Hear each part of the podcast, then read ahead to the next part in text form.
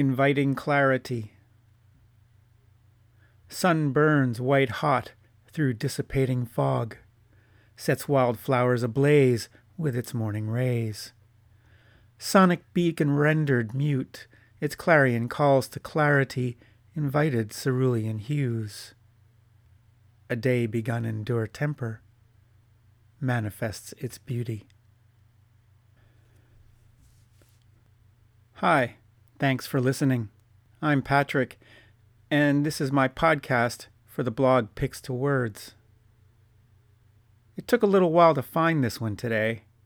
The last two stanzas were a bit of a hunt, and it started out with four lines and four lines, and I was going to end it at the end of the first eight lines then, but it didn't seem in the right spot, so I fought a little more, and then found my way to a familiar format for me four lines, then three lines, then two lines, then one line.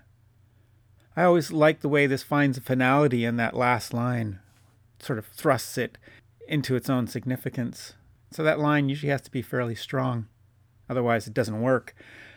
And I think this one does. It's not one of my best poems, but I kind of like the way it turned out. The photograph is really quite something. I was hoping to find something a little bit more for it with words, but I, I think this one captures something in the essence of it.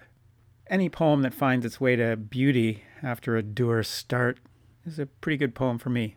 I like happy endings, endings with some hope, endings with some meaning. Let's call this one complete, and I'll move on to another one tomorrow. Thanks for listening. I'll talk to you again.